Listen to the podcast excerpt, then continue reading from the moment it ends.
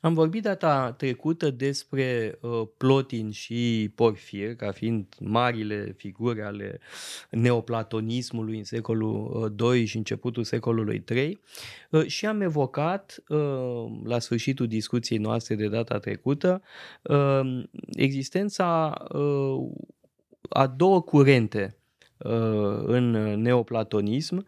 Ehm, un curent, să zicem, pur filozofic cu Plotin și uh, un al doilea curent uh, cu o dimensiune religioasă uh, foarte puternică pentru că e vorba de gânditori care ehm, găsesc în filozofia neoplatonică argumente în favoarea religiei tradiționale, adică în favoarea Uh, politeismului și uh, împotriva uh, creștinismului. Am văzut asta deja cu Porfir, dar din păcate scrierea lui Porfir nu ni s-a păstrat.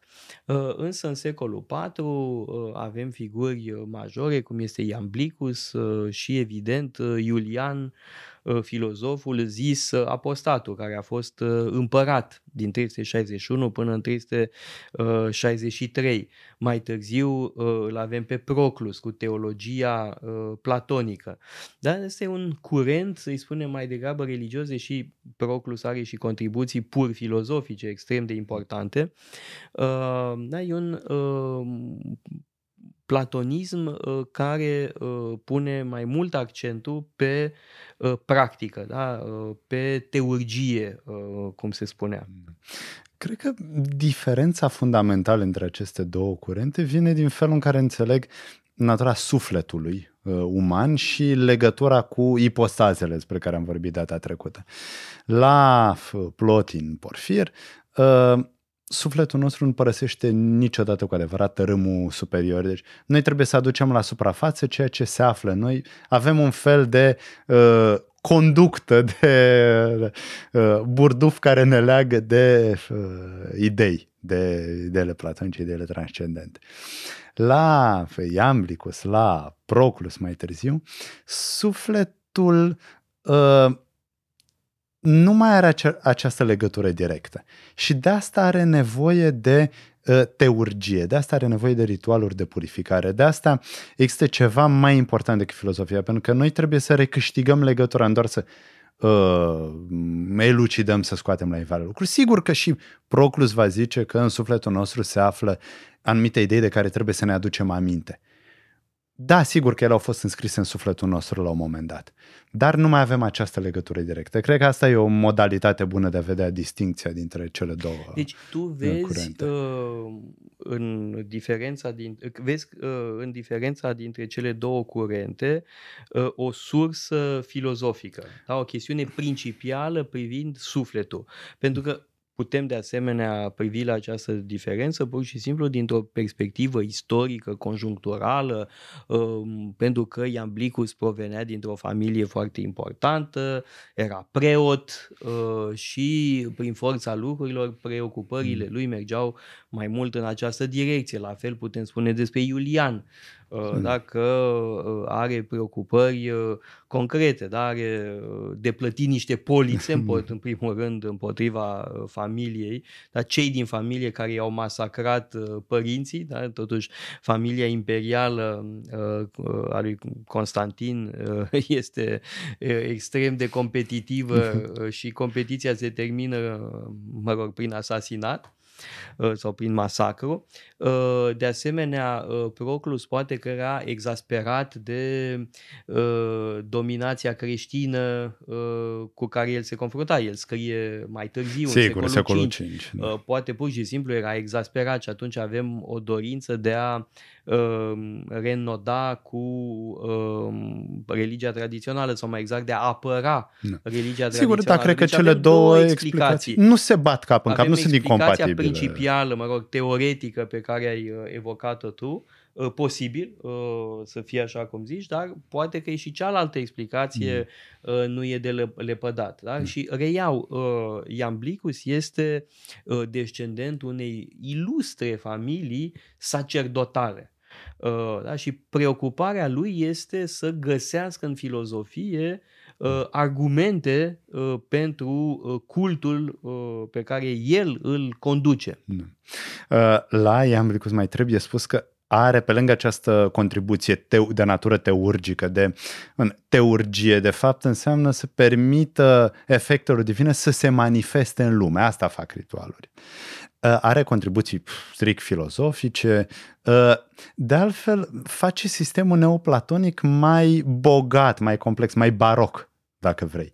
Pentru că și el și mai târziu Proclu și mai mult vor introduce uh, tot felul de noi entități în ipostazele despre care am vorbit deja, da, unu, intelectul, sufletul, pentru că da, intelectul conține ideile platonice, ă, acestea ajung să fie asociate sau identificate cu zei, zei păgâni.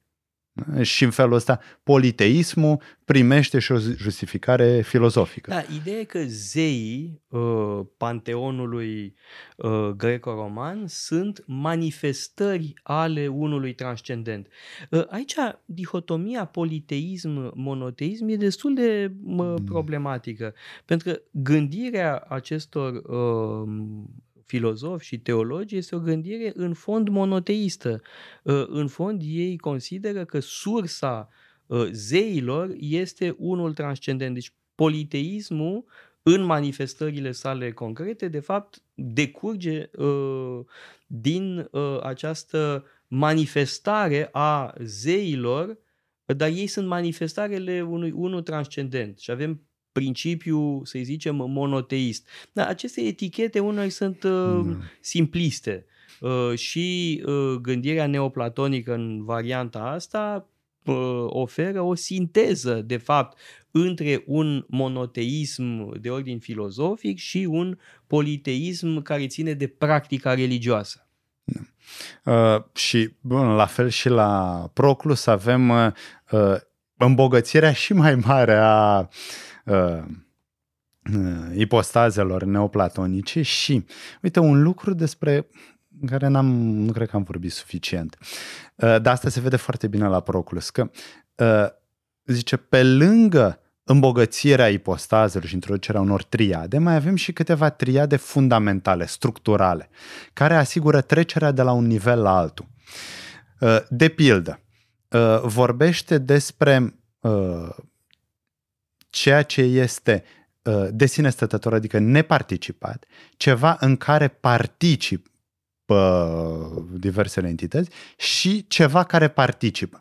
Ori triada asta, neparticipat, în care este participat și participator, uh, trebuie să dezvăluie uh, structura logică prin care se poate trece de la un nivel superior la unul inferior.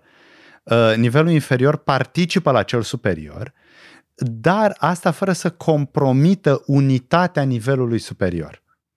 Uh, deci, aceste rafinamente logice sunt necesare, astfel încât sistemul neoplatonic să uh, poată să dea socoteală pentru toate tranzițiile, pentru toate transformările.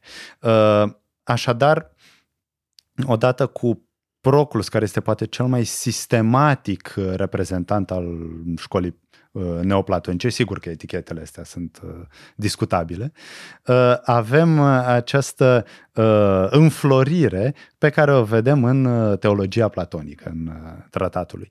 Acum, Proclus a scris foarte multe lucruri. Scrie un comentariu la elementele lui Euclid. De ce? Bun, îl interesează matematica, există acest filon pitagoreic în neoplatonism, dar îl interesează metoda. Metoda este foarte importantă. Prin demonstrație, la fel ca în matematică, trebuie și filozoful să se ocupe de uh, descoperirile sale, de uh, argumentele sale. Trebuie să aibă același standard de rigoare. Uh, înscrie comentarii la um, dialogurile platonice, bineînțeles, mai ales la Parmenide și la Timaios. Uh, scrie elementele, dar poate că Mm, introducere cea mai bună în gândirea lui uh, Proclus o vedem aici când e vorba de, uh, de elemente. un tratat relativ scurt uh, și care permite să vedem tezele de bază ale gândirii lui Proclus. Acum întrebarea se pune dacă Proclus, cât de original era Proclus, pentru că sigur mult datorează profesorului său, Sirianus, numai că Nu avem foarte multe la el. Dar vedem aceeași preocupare pentru a nu fi neapărat original, cum spune foarte bine, nu trebuie, n-au acest fetiș al originalității acești gânditori, ci uh, mai degrabă fetișul um, analizei clare și a explicației a ce vor să zică. Și văd o îmbinare perfectă între religie și filozofie. Uh, ar mai trebui să menționăm și bio, biografia lui Proclus, și despre el știm destul de multe, scrisă de un anume Marinus, care este succesorul său, discipolul său. Uh, și interesant acolo e că avem o, un fel de ierarhie a virtuților. Mai întâi virtuți fizice, după aceea politice, sociale, etice, purificatoare, filozofice și la sfârșit virtuți teurgice. Deci vedem clar în gândirea neoplatonică de secol V că uh, filozofia e foarte importantă, dar e totuși depășită de teurgie. Vedem asta peste tot.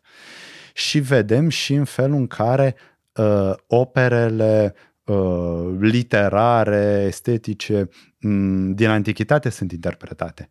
Homer nu trebuie interpretat al literam, adică zeii nu se țin de tot felul de prostii, nu fac scandal, nu se bat între ei, ci există un sens spiritual, alegoric, sublimat al lucrurilor pe care Homer le prezintă. Deci Homer nu e pentru copii și nu poate să fie înțeles de copii, ci poate să fie înțeles cu adevărat doar de um, filozofi.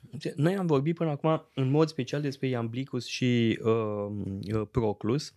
Uh, despre Iamblicus aș mai uh, spune că a scris o biografie a lui Pitagora și foarte interesant că se întoarce în timp la Pitagora, deci înainte de uh, Platon. Și asta e foarte uh, interesant pentru că Pitagora este recuperat foarte intens de uh, neoplatonici. Uh, e o hagiografie. Da? Pitagora e un sfânt uh, al uh, uh, elenismului, da? un sfânt uh, uh, fil, al filozofiei. Da? De altfel, uh, sfințenia poate fi uh, filozofică. Da? Asta ne spune uh, în mod indirect uh, uh, biografia uh, pe care Iamblicus o consacră lui uh, uh, Pitagora. Dar între Iamblicus și uh, Proclus, din punct de vedere cronologic, îl avem pe Iulian. Uh, și Iulian e extrem de important pentru istoria umanității, pentru că a încercat uh, să oprească uh, ascensiunea ă, creștinismului sau mai exact să oprească monopolul sau dominația, stabilirea dominației creștine. Ă, Iulian ă, este supranumit apostatul în tradiția bisericii, dar mai degrabă ar trebui numit filozoful da? sau Iulian împăratul și filozoful. E un om cu o operă considerabilă, mai importantă sau mai vastă decât a lui Marcus Aurelius Aurelius. Iar sunt cei doi împărați filozofi, Marcus Aurelius a scris doar pentru sine însuși, în timp ce Iulian publica da? și era foarte uh, uh, prins în polemici uh, intelectuale a scris împotriva cinicilor, de pildă.